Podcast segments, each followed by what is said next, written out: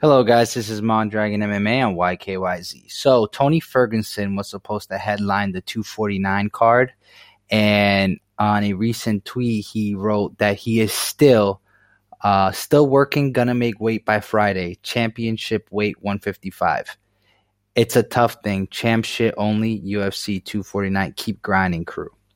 So it's kind of we're kind of seeing. We don't understand why.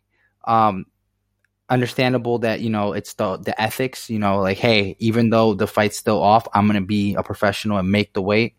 But also ufc stated that they're gonna suspend all cards till further notice. So i don't know what he's doing. Maybe to uh, uh, psychologically psych up his um his opponents but also for himself. Like i would understand. For me uh being a fighter if they told me my card the card is done oh i'm eating I'm going to McDonald's, get a double quarter pounder with cheese, no lettuce, um, a four for four from Wendy's, and then ice cream from DQ. You know what I'm saying? But you know, Tony Ferguson is not about that. He's still going to make weight. He's still training, which is pretty cool. Um, so stay tuned for more news with Tony Ferguson. I suspect there's going to be something going on that weekend. So I don't know what it is, but something just doesn't seem right why he's still cutting weight. Justin Gaethje hasn't said anything or hasn't stopped cutting weight. So we have to wait and see.